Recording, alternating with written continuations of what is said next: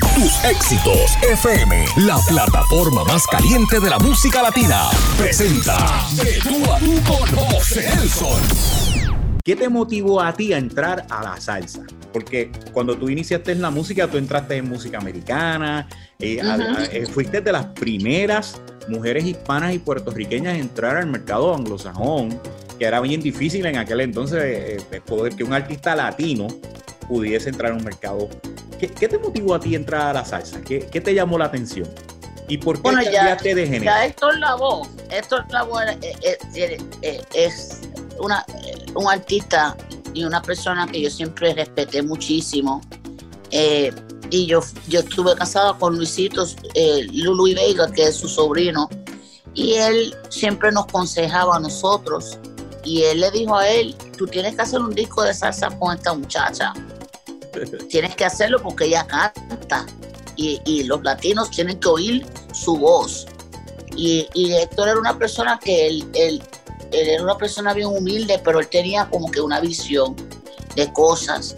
Luego también yo estaba trabajando con el maestro Tito Puente, con Luis Vega, estábamos grabando una colaboración donde Tito mete unos timbales increíbles, wow, que le da vida a la canción, llevándola número 1 con nosotros en los Billboard Stands. Y ahí estábamos hablando con Eddie Palmieri. Tito me dijo, India, yo no puedo hacer el disco al momento. Yo espero que trabajaste tú con Eddie, y después de Eddie, tú y yo entramos y hicimos el disco de jazz latino que quiero hacer contigo.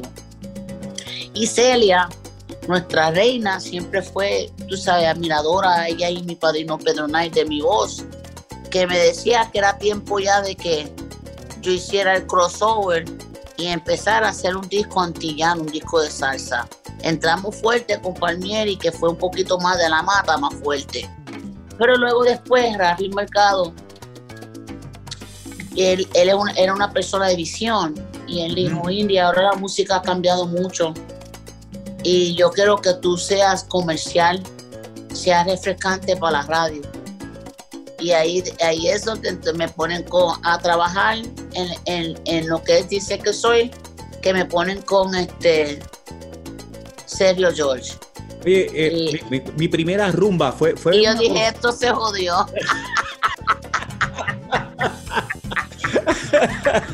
De eso vamos a hablar. Vamos a saber por qué se odió, pero... Ay, señores, saquen la Biblia ahora para que me den paciencia. India, pero ¿por qué pasó ahí? ¿Qué pasó que se chavó? Yo me acuerdo. Hubieron muchas cosas que pasaron.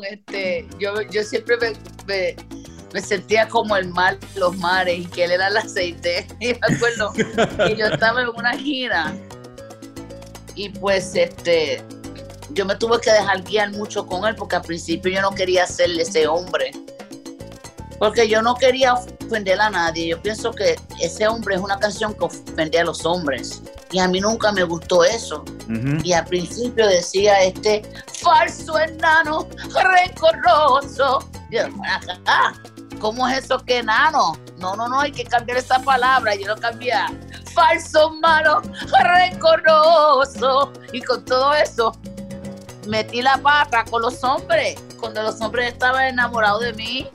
Y pero todo sin embargo, estaba sabroso. Sin embargo, ese es uno de los éxitos más grandes que tú has tenido en tu carrera. Y le gustó tanto a muchas mujeres también. Exacto. Mucha gente, muchas mujeres que quizás en ese tiempo estaban pasando por un divorcio, o quizás el novio lo dejó por otra, y ellas escuchaban esa canción en la barra, en el karaoke, y se emborrachaban cantando la canción. Se convirtió en un himno, pero que yo no quería cantar la canción, y Sergio me seguía detrás de mí. Yo dije, yo tengo que pensar esto, porque es que esta canción ofende, India. Hazme caso. Yo le dije, mira, hazme la música. Si me gusta la música, yo canto la canción. Y cuando escuché la música, en ese tiempo le estaba, tú sabes, refrescante, era innovable. tú sabes. Y te impresionó el éxito que tuvo esa producción. Me impresionó porque aceptación. Unos acordes de esa canción, a mí me gusta mucho, de ese hombre cuando comienza el tema, lo segundo que entra el intro, es como que una música bien mística. Y de momento yo entro con ese hombre que tú ves ahí, tú sabes. Y cuando escuché la música, yo dije, le tuve que dar crédito que el negrito hizo su trabajo, ¿eh? Y ese día no estaba bipolar, y yo dije, vamos a hacer esto, y la martillé. Y ahí Sergio estaba contento. Al principio ese mujer estaba conmigo porque yo venía de la gira y siempre estaba, yo siempre tuve un sonido, una voz alta, siempre como que con un ronquillo. Mi voz es ronquita, clara y alta. Ese es el sonido mío, siempre lo ha sido. Entonces él se molestaba porque él me veía que yo estaba como que muy ronca. Yo le decía, pero si este es el sonido mío, no, estás ronca. Pues entonces yo me fui y le dije a Rafi Mercado, vas a tener que hablar con él porque lo veo que está como un poquito muy agresivo, muy fuerte encima de mí. Tiene que trabajar conmigo, esté como esté, porque esta es la única manera que yo puedo trabajar porque yo estoy en una gira mundialmente. Y estos son los días que me quedan para grabar y él tiene que bregar. Y Rafi lo llamó y le dijo, baja a las 10. O tienes que grabar la India, tú sabes, y tener paciencia con ella, porque si no, no vamos a poder terminar. ¿Y eso pasaba en la gira mientras tú estabas haciendo el mercado americano o hacías también la gira con Palmieri simultáneo? Yo estaba haciendo ya full mi salsa, mi orquesta de salsa. Yo me había ido después de Palmieri con mi propia orquesta. Yo tuve a Nelson Hernández que me ayudaba mucho. Uh-huh. Cuando no estaba con Juan Blades, me ayudaba a mí. Y luego después tuve a Bobby Allende, que estuvo muchos años conmigo. Y luego después tuve a Luisito Quintero, que yo le dije de timbalero, quiero que me ensaye la orquesta y te doy la responsabilidad. Y luego después tuve a Cidro Infante, un buen tiempo dirigiendo mi orquesta. Okay. Y ahora tengo lo que es a Papacho, que también trabajo con él y hace un gran trabajo con mi orquesta. Yo, tú sabes, ya yo estaba ya en gira haciendo cosas muy interesantes y no podía cancelar para enfocarme 100% en el proyecto, y Rafi Mercado me exigía que yo hiciera el esfuerzo y entrara. Oye, esas eran las condiciones. Y luego de que haces la participación con La Combinación Perfecta, Vivir lo Nuestro. Esa experiencia, se podría interpretar que a partir de ese junte de La Combinación Perfecta fue que explotó tu carrera a nivel internacional. No, ya venía creciendo. Con el Flaco no, porque el Flaco nada más cuando sacó su primer disco pegó mucho en Nueva York, Puerto Rico y Santo Domingo, pero no estaba internacional. Okay. Ahí lo ayudó mucho Vivir lo Nuestro, porque ya yo era internacional.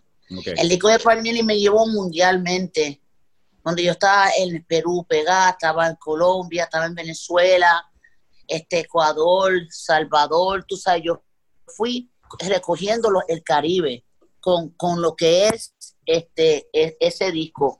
Y eso me trajo mucho éxito porque llegó la India y eso le gustó muchísimo a Rafi Mercado. Ahí fue donde vino la idea de hacer un disco comercial para la radio. Entonces, como estábamos trabajando ya con Sergio en La Combinación Perfecta, la idea de hacer Vivir lo Nuestro fue de Sergio George, porque Juli Pérez había escrito esa canción para Brasilio, que él la interpretó solo, no con otra persona, dúo. Entonces, yo creo que fue muy innovable de ese tiempo de que se grabara ese tema con dos artistas de la nueva generación que estaban empezando en ese tiempo, la India y Marc Anthony, ¿me entiendes? Wow. Esa canción cuando salió, pues se convirtió en una cosa grande. Ahí fueron del Flaco, se internacionalizó y explotó para él. Y entonces para mí fue increíble porque la gente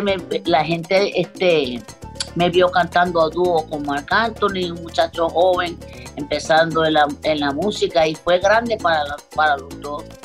El tema explotó y fue un tema que no lo grabamos juntos, lo grabamos separado porque eso era otro problema. Okay. Que no encontrábamos cómo ponernos en el estudio juntos, porque yo estaba en gira, él estaba en gira también, y no había tiempo. Y un día, pues, él grabó. Y después me llamaron a mí, India, escucha el flaco. Yo lo escuché, le doblé la voz, hice armonía, hice mi parte, él volvió y arregló unas partes más, y lo demás historia. El resto la próxima historia. Vez cuando nos fuimos a ver fue en La Combinación Perfecta en vivo en Nueva York. Y ahí fue que se cantó y lo pudieron ensayar, y de las pocas veces que se ha podido interpretar ha sido ahí, ¿no? Porque oyeron el sonido del el concierto vendido en Madison Square Garden, porque por unas razones de payasería de flaco que no se viraba y estaba brincado de un lado a lado, Rafi se molestó y no quiso grabar la cinta, no quiso usar la cinta. Entonces cogieron lo que es el público, el grito del público, y en Miami, donde en realidad no se vendió como se vendió Soldado en Nueva York. Uh-huh. Cogieron lo que es las imágenes, él y yo cantando, que es lo que tú ves en cada vez que tú ves el video del flaco y de la India cantando Vivir lo Nuestro en vivo.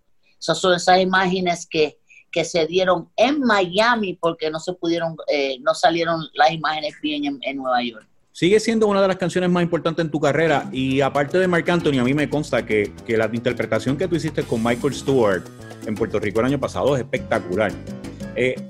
Muy pocas veces has encontrado el parejo correcto para seguir interpretando esta canción. ¿Cómo tú lo haces en tus presentaciones? Porque sigue siendo una de las canciones que más te piden en tu trayectoria.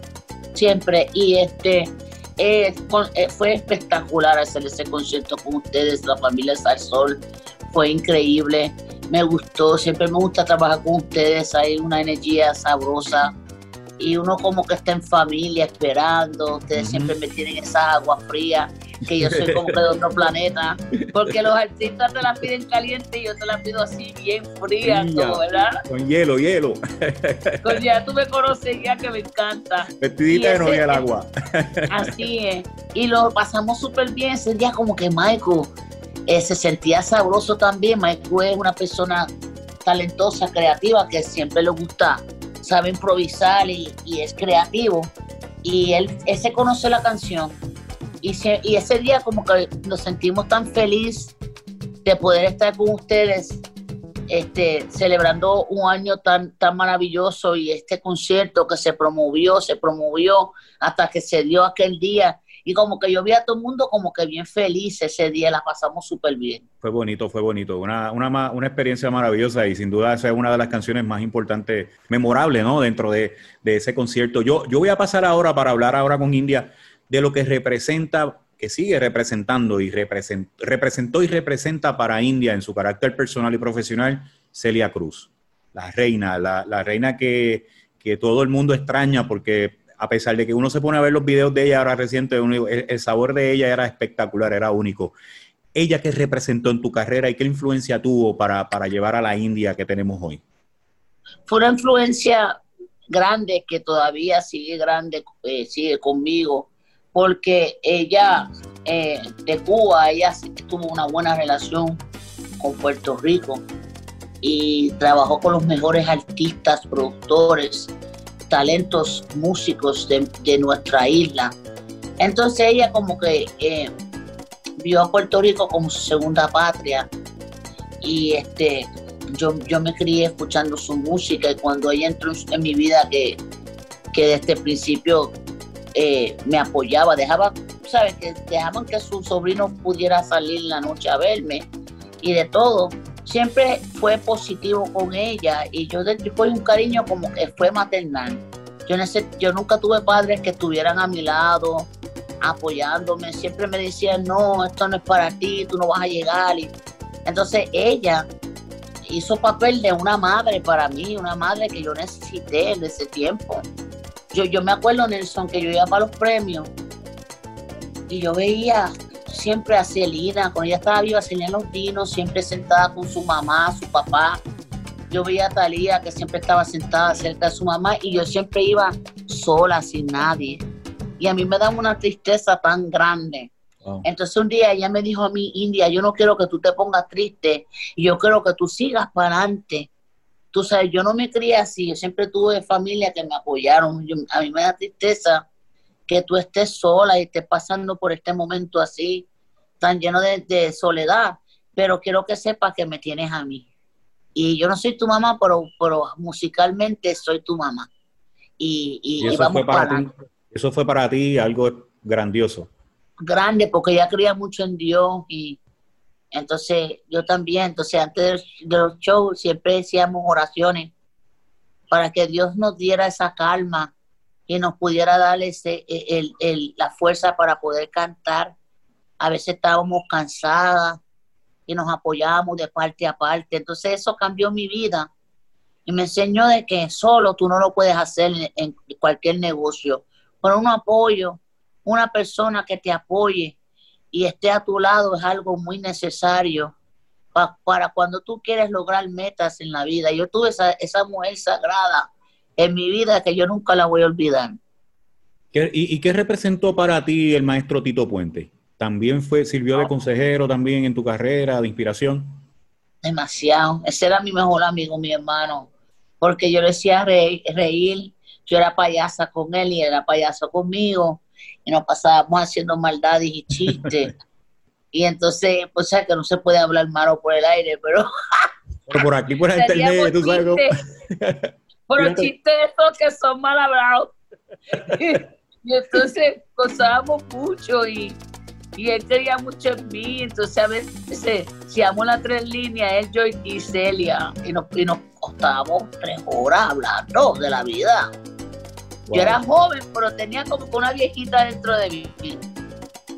Y absorbiste toda esa experiencia. Sí, ellos le gustaban eso de mí. Y especialmente Tito era fuego, porque Tito siempre estaba musical. ¿Escuchaste este tema?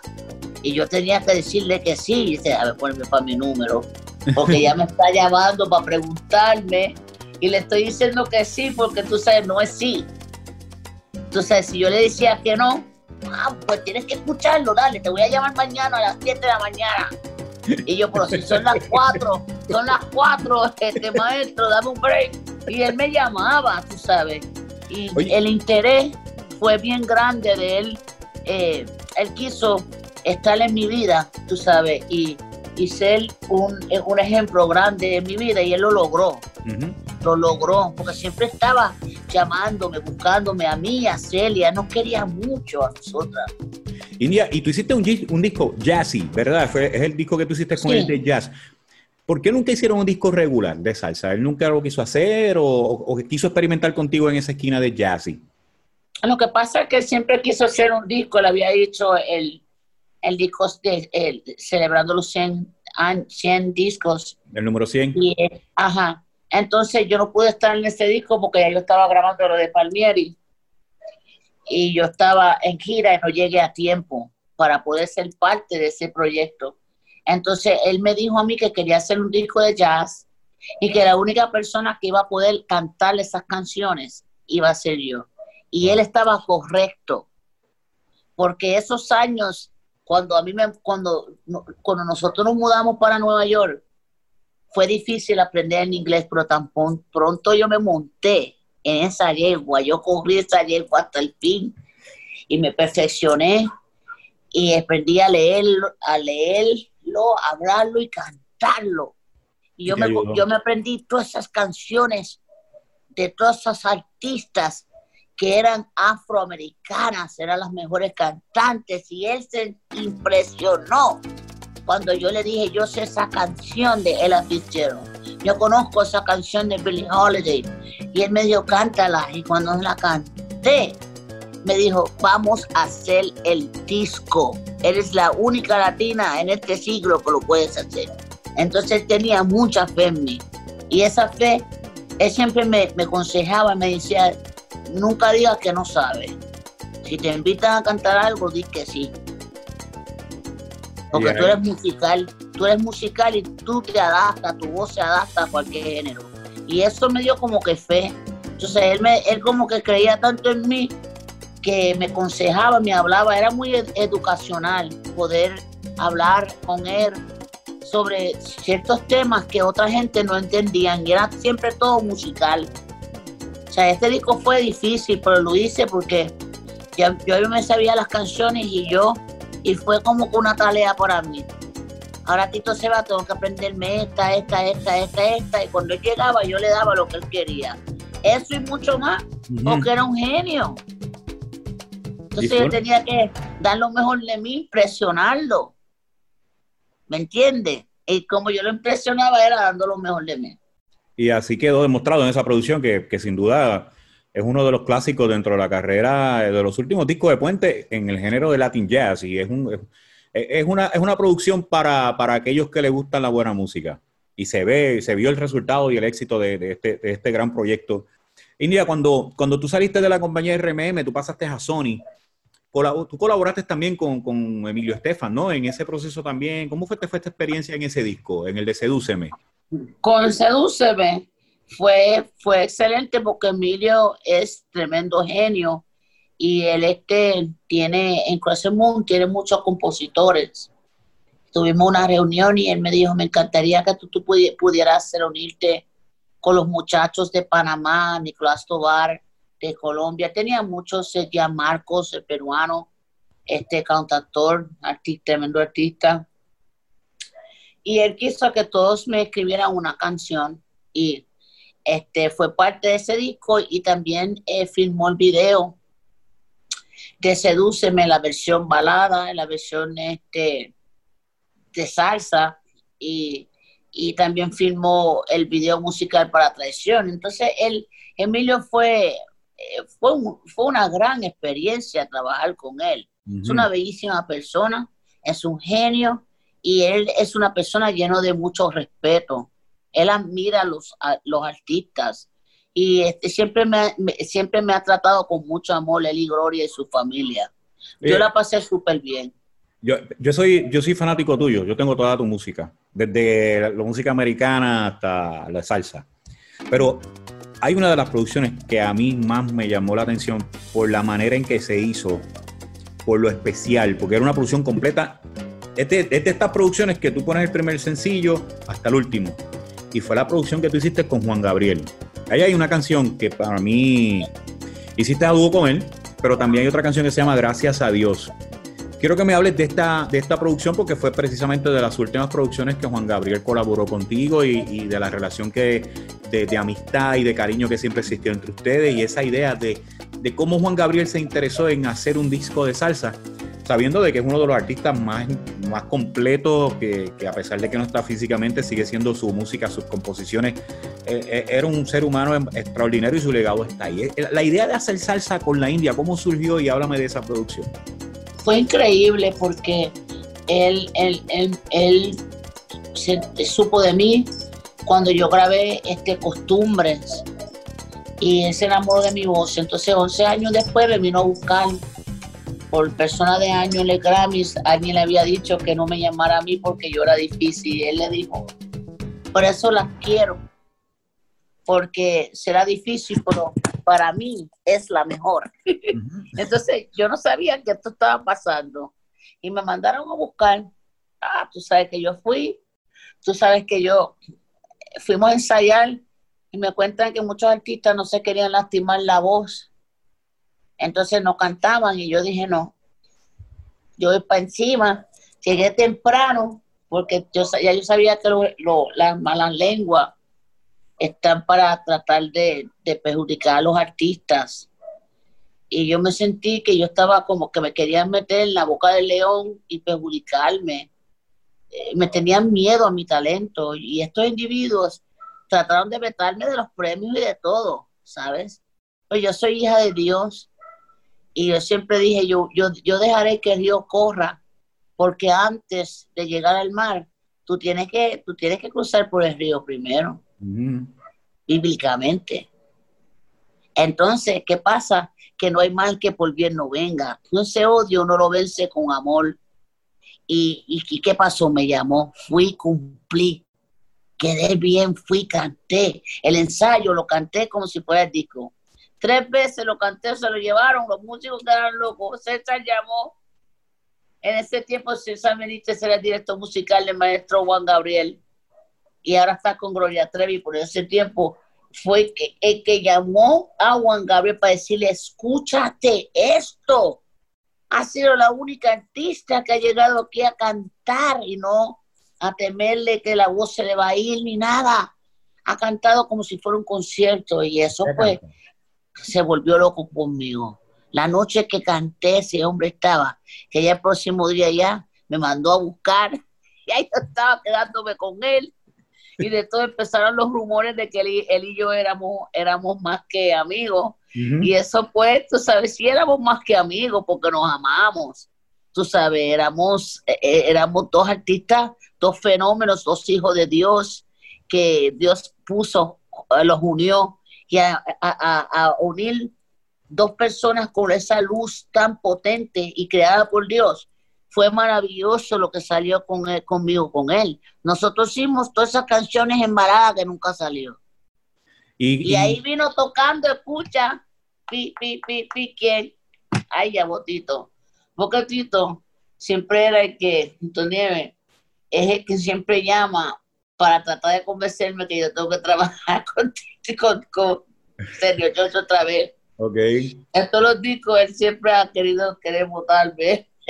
Cada 6 veces trata de reemplazarme y no ha podido hasta ahora, el pobre. Pero que él siempre cuando saca un disco abandona, él es más musical que disquero. Disquero no, ha sido un fracaso porque abandona el mismo producto. Nosotros hemos hecho 3 discos con él y cada vez no voy a promover más porque se frustra. Entonces pues tú lo oyes que él dice que la salsa se murió, pero está en él ser innovable. Y Tito es más positivo. Me dice, Aida, pero tú estás seguro porque la última vez, no, hazme caso y ni a este proyecto. Y lo hice. Cuando entro a trabajar con TopStop, había otra artista que yo firmé un contrato de que no podían usar mis promotores y estaban yéndose detrás de mi espalda para darle mis promotores a otras artistas que le ponen de título reina del mundo, de yo no sé qué, y no tienen ni una canción que nadie conozca. Se han ganado Grammys comprados y nadie conoce sus éxitos. Entonces me tiene mucha envidia a mí porque yo he sido una puertorriqueña que ha salido adelante. Y lo mío no es comprar views y nada de eso. Lo mío es ventas, éxitos. Genuino. Por eso me dieron el título de 2 títulos en el Guinness World Record. Por el trabajo que esta humilde puertorriqueña con su voz. Porque no es nada más que la entidad que ella canta, que ella esto. Yo te puedo cantar de todo, pero soy creativa. No soy, siempre lo he dicho. No me pongan y piensen que cuando llegue la muña yo me voy a ir a esconder. Yo sé improvisar y yo sé hacer mi mensaje, ¿verdad? Yo lo hago creativamente y con mucha melodía, rítmicamente. Ha sido demasiado muy afro, eso une mucho el lío del mar con Celia y conmigo. Por eso pudimos cantar, porque soy un artista que he estudiado diferentes músicas, los afrocubanos me lo sé bien profundo, los afro-venezolanos, todo lo que sea del Caribe, México, el mariachi, tú sabes lo que es trobar, la música jíbara de Puerto Rico, todo eso yo lo sé, lo tengo adentro de mí y ha sido interesante cada vez que yo lo puedo hacer con Tito. Tito ha sido más positivo, a Tito lo han votado también, no vuelvas a trabajar con él, que ya no vende eso. Y después vuelvo otra vez. Entonces yo he notado que en la música muchas personas se duermen. Ellos van a decir, ya este artista no está. O vamos a brincar, vamos a trabajar con gente que pensamos que al momento va a ser la nueva fórmula. Vamos a coger pon aquí, allá. Tú sabes, yo siempre he sido innovable. Fui una de las personas primeras que fui a Perú y vi que ellos le encantan la música, han apoyado mi música. Voy allá, apoyo los talentos también, porque yo sé que es difícil, porque los views pues, es importante, pero las ventas es lo que yo no estoy viendo, ¿me entiendes? Entonces, pues, hoy en día cualquier persona puede comprar los views, pero ¿dónde están los éxitos? Entonces, yo he sido bien jodona con eso. Cuando es con Sergio George, yo lo respeto. Lo que yo no respeto es cuando él habla mal de nuestra música y piensa que cada 6 meses me van a reemplazar con algo nuevo, porque lo mío no me lo quita nadie, me lo quita Dios. Y él, cuando me botó de la disquera, quiero decir esta anécdota porque es muy importante. Fue con Única. Fuimos número 1 con Estúpida y él me quiso dejar ir. Me escribió una carta, suerte con tu carrera, y yo, suerte con la tuya también. Me estás haciendo un favor, ¿verdad? Meses después lo nominaron como productor del año. ¿Y por qué canción fue nominado? Y ganó el Grammy por La Mía, el disco que él votó. Estúpida se llama. Entonces, ajá, eso es para tú veas que tú escupes para arriba y el salivón te cae en la cara. Y eso siempre ha sido lo que pasa con Sergio, que Sergio, en vez de ser líder y no tirar a mondongo a las personas que lo han puesto ahí, ha sido la salsa que le ha dado a él vida, que le ha dado a él todo. Esos Grammys que se han ganado, se lo han ganado con la salsa. Y te pregunto, con India. En la producción de Juan Gabriel, tú trabajaste, eso fue bajo TopStop, ¿verdad? Yeah, pero él también abandonó, él también se fue ahí también. ¿Y cómo lograron? Él también abandonó, por la tercera vez abandonó, el tercer disco mío abandonó. ¿Cómo lograste que Juan Gabriel cantara salsa? Porque esa fue, me imagino que esa fue la primera vez que él cantó salsa. Yo lo logré. Él no quería que yo lo hiciera. Pero ¿qué pasa? Sergio fue tocando a mi puerta, mandó a Tito otra vez, siempre manda a Tito. Y yo hablé con él, yo sé lo que está haciendo. Y me dice, no, estoy, tú sabes, filmando talentos.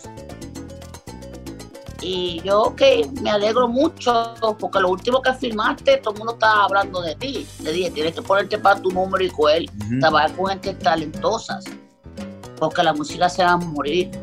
Y déjate de estar hablando de la salsa, porque tú eres líder. Si está en ti que tú hagas cosas, música innovable. Pero si te vas a poner a decir que la música está muerta, pues entonces eso nos hace daño a nosotros. ¿Me entiendes? Entonces, pues, él me dijo, yo quiero hacer esas canciones que tú estás haciendo con Juan Gabriel. Le mandamos la voz, Juan Gabriel dio permiso. En todo lo que yo quería, Juan Gabriel dio permiso. Pues precisamente la anécdota, que es bien shocking, es cuando vamos a sacar la canción, me voy a acostumbrar. Okay. La disquera no quería que sacáramos la canción porque querían concentrarse en el dúo de Juan Gabriel. Yo estoy firmada con Sergio George y TopStop, y yo pienso que tu disquera te va a defender, te va a proteger. Y en la misma semana que vamos a sacar nuestra canción a dúo, él saca a dúo con el flaco, un dúo con Juan Gabriel. Entonces yo lo veía siempre como que, si no era entrada a la salida, el puñal en mi espalda. Y se convirtió en el que yo no podía confiar en él más nada. Yo lo llamé y yo dije, loco, ¿cómo tú vas a sacar a dúo una canción con el flaco ahora? Cuando tú tienes una disquera conmigo, tenemos que concentrarnos en sacar a dúo esta canción. Me hicieron la vida imposible. Y yo hice todo, y me fajé, y saqué, tú sabes, la canción como quieras. No fue número 1. Hiciste video, y ahí se veía Juan Gabriel. Y es un disco tributo a Juan Gabriel completo, ¿no? Todas las composiciones. Total. Fue número 1. Tú sabes, la canción fue número 1 en Billboard. Nos llegó número 1 y fue la última canción que él tuvo número 1 porque ella falleció un mes antes. Entonces yo dije, wow, y eso fue la última vez. Después yo perdí la fe con todo lo que pasó, que yo soy una persona que soy espiritual, Nelson. Yo estaba tan desilusionada con lo de Sergio y todas estas cosas. Yo ahí no vuelvo más, no quiero más, porque siempre es lo mismo. Y te tomaste tu tiempo. Ay, no quise. Yo dije, yo quiero trabajar con otras personas. Yo hablé con Tony, le conté, tú sabes, mi experiencia, no lo podía creer. Y entonces él me dijo, no te preocupes, Inés, que tú y yo vamos a trabajar. Y entramos a trabajar. Y ahí, ahí entras ahora con Tony Sucar, que viene con un sonido diferente. Pero en ese disco de Juan Gabriel, mira todo lo que la India pasó. Fui nominada por el Grammy. Entonces yo, como yo pedí que me quería ir de la disquera, porque si yo se había ido y ellos estaban tratando de robar todas las cosas mías para dárselas a otra artista, que ellos dicen que es la reina del mundo. Entonces yo digo, ni un éxito, nada, para demostrarlo ni venta, pero le compraron los premios. Entonces yo dije, yo me voy. porque yo me tengo que dar a respetar, yo soy la india y yo tengo que seguir con mi carrera y no puedo que esto esté pasando. Me fui, me nominaron y esa semana todo el mundo de mi staff se enfermaron y yo hice la decisión de que yo no iba a ir a los Grammy, con pasajes comprados, boletos comprados, ropa, todo. Nelson, yo dije que no. Y la ganadora del Grammy, la India, gané. Entonces me llamaron para decir, mi India, ganaste. Y yo, ¡ah! Porque me caí patada arriba ese día celebrando con Ana y los muchachos. Y luego después me lo mandaron a mi casa. Ave María, y me dijo que lo tienes ahí en la sala de tu casa, tranquilito, ahí bien bonito. Eso tuvo que ver algo muy grande para mí, porque en unos años estos enemigos que tratan de hacerle daño a muchos artistas en nuestros países, me incluyen en esa lista de vetarme para los premios Grammy. Yo que siempre he tenido buena relación con los Grammy, este individuo me quiso trancar los caminos, pero como Dios es tan grande, a esa persona la votaron. Y al votar a esa persona, a votarla, la India entra a los Grammys otra vez, porque Dios lo quiere así. Por eso es que yo siempre he dicho que no hay mal que por bien no venga. Oye, ¿y cuántos Grammys ya tú has ganado, India? Yo me he ganado más Billboard que Grammy. Okay. Estoy celebrando este premio. La de Puente ganó Grammy y la de Palmieri también, ¿verdad? Nosotros ganamos premios Billboard. En ese tiempo no había esas categorías en los Grammys que nos protegieran. Este es mi primer Grammy latino y yo orgullosamente lo recibí porque yo quise demostrar a la academia, mi problema no es con ustedes, es con ese individuo que está creando estas cosas, estas imágenes para hacerle daño a un artista que es parte del legado. Tú sabes, que no es llegar a mantenerse. Y yo demostré que los éxitos hablan por sí solos. Tú sigues trabajando con una buena orquesta, trabajas con buenos músicos y haces conciertos y cumple, y los fans son los que siempre te van a mantener vivo, Nelson. Por eso que somos agradecidos, estamos haciendo esta entrevista y no estamos aquí hablando mal de nadie, estamos hablando de las cosas de verdad que han pasado. Tu trayectoria.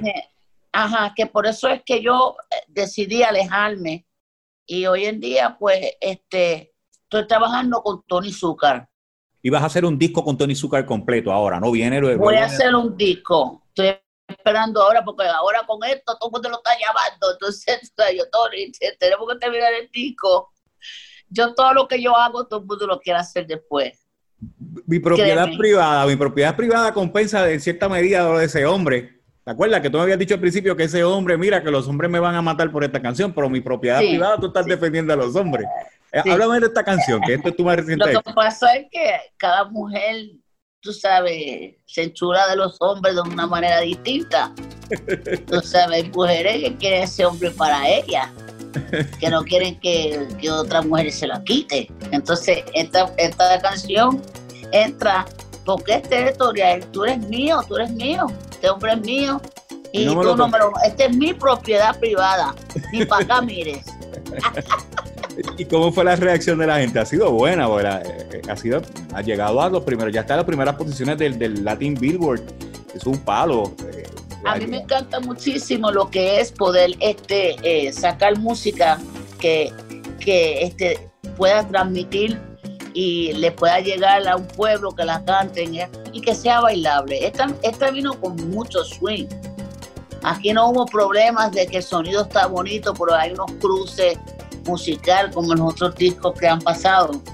Nunca ha pasado eso con Cidro. Cidro siempre fue consciente. Cidro tenía la ayuda de Nelson Hernández, que cuando eso él tenía esa fuerza. Ya después, cuando Nelson se fue, ya yo no sentía la misma fuerza, pero los discos que yo hice, como Sobre el Fuego, sola, mira, en muchos de los Land Songbird, los arreglos de Mi Mayor Venganza, Costumbre, todas esas canciones grandes, fue Nelson Hernández, detrás de esos arreglos que no le daban los créditos, pero yo hoy en día puedo decir la verdad. Y mucha gente que van a escuchar esta entrevista va a decir, coño, ya está fuerte porque está hablando la verdad. Pero la verdad siempre tiene que salir. Dios lo tenga en su gloria, pero Nelson Hernández fue muy responsable por el disco de Celia Cruz, La vida es un carnaval, lo que es la India, Sobre el fuego, Nelson Hernández. Y ese es uno de los discos más importantes de tu carrera. Ahí está Mi mayor venganza, eso fue un palo espectacular, ese es uno de los discos más... Un palo. Y la gente me sigue pidiendo esa canción, es como una novela, es como Químbara para Celia Cruz, que siempre lo tenía que cantar. Tú nunca llegaste a grabar con Celia, ¿verdad? Dentro de los features que se hicieron con RMM, ¿tú llegaste a grabar con Celia? Yo escribí una canción para Sobre el fuego, y llamé a Cidro, vamos a hacer esto, la voz de la experiencia, y la grabamos, y salió sabrosa, y luego ella hizo Celia and Friends, que se ganó un Grammy latino por eso, y ahí la cantamos, me invitó, porque ella era sabrosa y la pasábamos súper bien juntas. Nosotros hemos hablado de quizás de los sinsabores tuyos, pero quiero hablar ahora de las cosas buenas que te han pasado a lo largo de tu carrera, que tú recuerdes, de cuáles de las bendiciones más importantes que tú llevas en tu corazón, ¿cuáles han sido? Yo creo que haber conocido a Luis Vega, el sobrino de Héctor Lavoe. Entonces, él fue alguien bien importante en mi vida, me dio fuerza y me ayudó y me sacó del barrio de donde yo vivía, de la pobreza a la riqueza musical. Yo pienso que yo le debo todo, soy agradecida a él, agradecida a Brenda Rodríguez, una prima que siempre creyó en mí, y a Celia, a Tito y a Juan Gabriel y a Rafi Mercado, porque Rafi y yo peleamos por los Rafi. Él creía en mí y yo no puedo olvidarlo, ¿sabes? Yo soy agradecida. Hay personas que se han convertido en las mega estrellas y ni siquiera ni hablan de él, ni le dan las gracias. Si supieran que sin él no hubiese existido nadie. No, y la falta que gastó millones de dólares para romper cada artista, para crear una imagen, para crear lo que es un catálogo de música, de discos. Y la falta que hace, India, hace una falta... porque precisamente, acuérdate que Rafi fue como ese relevo cuando Masucci hizo la Fania, que tuvimos, oye, Pacheco, Masucci, Ismael, todo este grupo de gente, Boy Valentín, y de momento cuando Masucci decide retirarse a principios de los 80 y en los 90 se veía que la curva estaba medio extraña, sale Rafi con el sello de RMM en el 88, que aún me acuerdo, los primeros artistas que danzó fue a Tito Nieves, a Eddie Palmieri con el cuarto con Tony Vega, creo que fue Aramis Camilo, lanzó a Tony Vega, José Alberto el Canario, y Humberto Ramírez, y de momento Tony Vega y Manny Manuel y la India, y esa visión de buscar nuevos talentos en ese entonces, India, Marc Anthony, los nuevos muchachos que también estaban saliendo de música tropical que firmó en Puerto Rico, sin duda hace falta, porque eso es lo que le dio vigencia por muchos años al género de la salsa, que es lo que estamos viviendo. No, y en conjunto con David Maldonado, que representaba a Marc, y él fue que me ayudó mucho a mí. Me decía, dale, atrévete a grabar con Eric, que Marc no quiere. Tú sabes, y no se atreve, yo voy a ti. Y David Maldonado era como que él fue que empezó esa rivalidad entre el flaco y la India, esos problemas. ¿Por qué? Porque le decía, que mira, entra a grabar, que te está dando una pela, va a acabar contigo. Entonces, eso le creó molestia al flaco.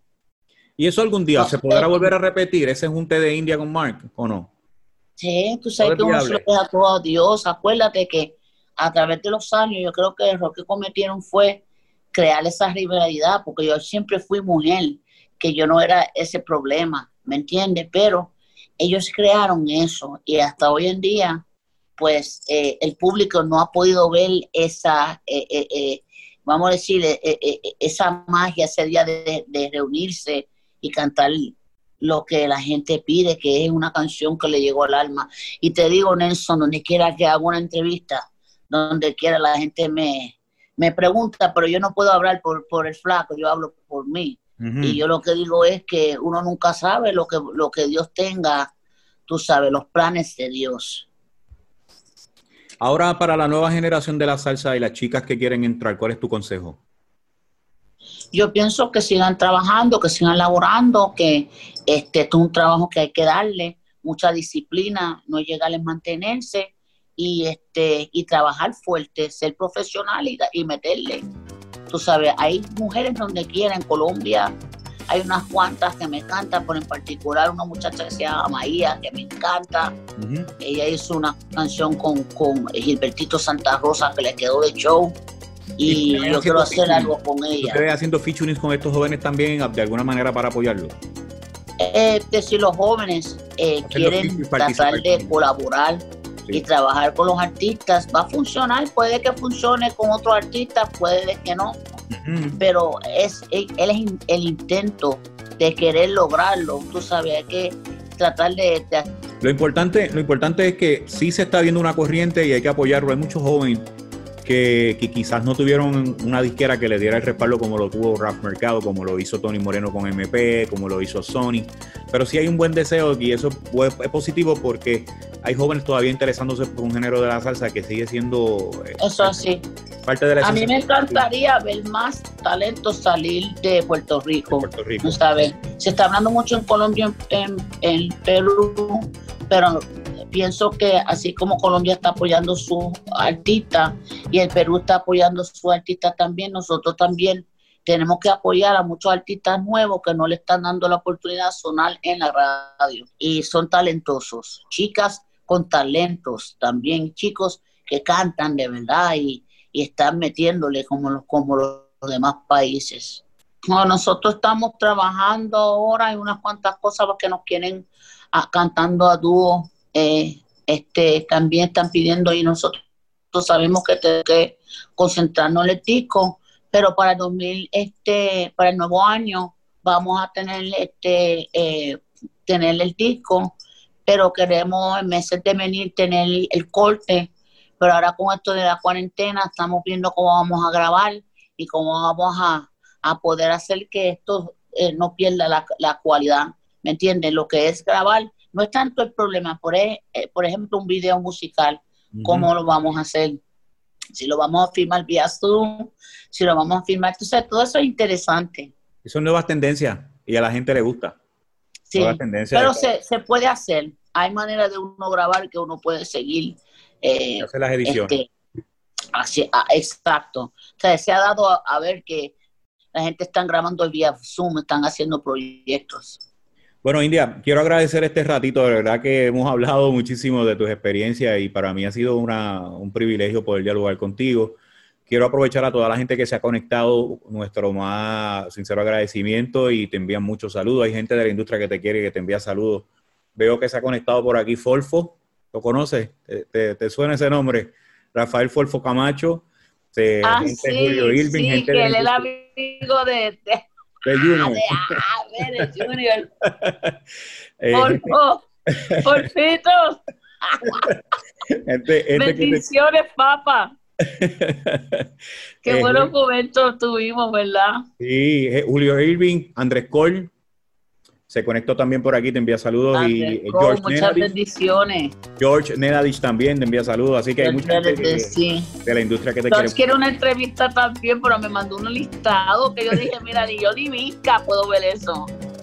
Y pero le voy a hacer algo con el que está conectado con Sirius Radio y es todos los muchachos que están, que tú lo ves que están conectándose, fueron parte de la familia de RMM, fueron tiempos que yo nunca voy a olvidar, y son los mejores ejecutivos y hoy en día siguen siendo los mejores ejecutivos y yo les deseo siempre bendiciones, ustedes fueron parte de mi carrera y yo nunca los voy a olvidar. Así que gracias por estar un ratito conmigo y sacar un... ¡Ave María! Tú sabes que siempre hay un cariño. No, pero mira... Ajá. Tú sabes que tienes que venir porque te voy a cocinar algo, que yo sé que a ti te gusta la comida exquisita. Pues mira, la negra le mete duro en la cocina. Yo me voy a llevar a Ismael Miranda y me voy a llevar al padre Ángel Sánchez de Santa Isabel, que él es el fanático número 1 de la India, un gran amigo mío, el sacerdote Ángel Sánchez, que él es adoración con la India, o sea, él toda la música de salsa, me dice, ese es mi artista favorito, la India, y ese día nos vamos los tres y dialogamos un ratito allí en el viejo San Juan y vemos a Puerto Rico de otra perspectiva. Así es, y hay que dejarle también al pueblo, un pueblo que está todos los pueblos, todos los países están en sintonía. Puerto Rico estamos aquí sobreviviendo esta pandemia, tratando de protegernos, tener muchas precauciones. Y yo creo que estamos bien, gracias a Dios, y la fe no nos mata, nos salva, nos da fortaleza. Lo importante es cuidarnos y no descuidarnos, no bajar la guardia. No se sobreconfíen, tomen las medidas necesarias, la higiene, lavarse las manos. Muchas personas no los están cogiendo serio y hay que cogerlo serio. Esto es una situación que sí existe. Lo que tenemos que cuidarnos. La salsa vive y te quiero dar las gracias por sacar este tiempo. Me encanta el estudio, está bien tripeado detrás. Vamos un poquito a poco. Todo así. No, tú estás quillado ahora. Vamos poquito a poco, tú sabes, humildemente, para uno no quedarse atrás, ¿verdad? De la pandemia. Está el pitorro, papá.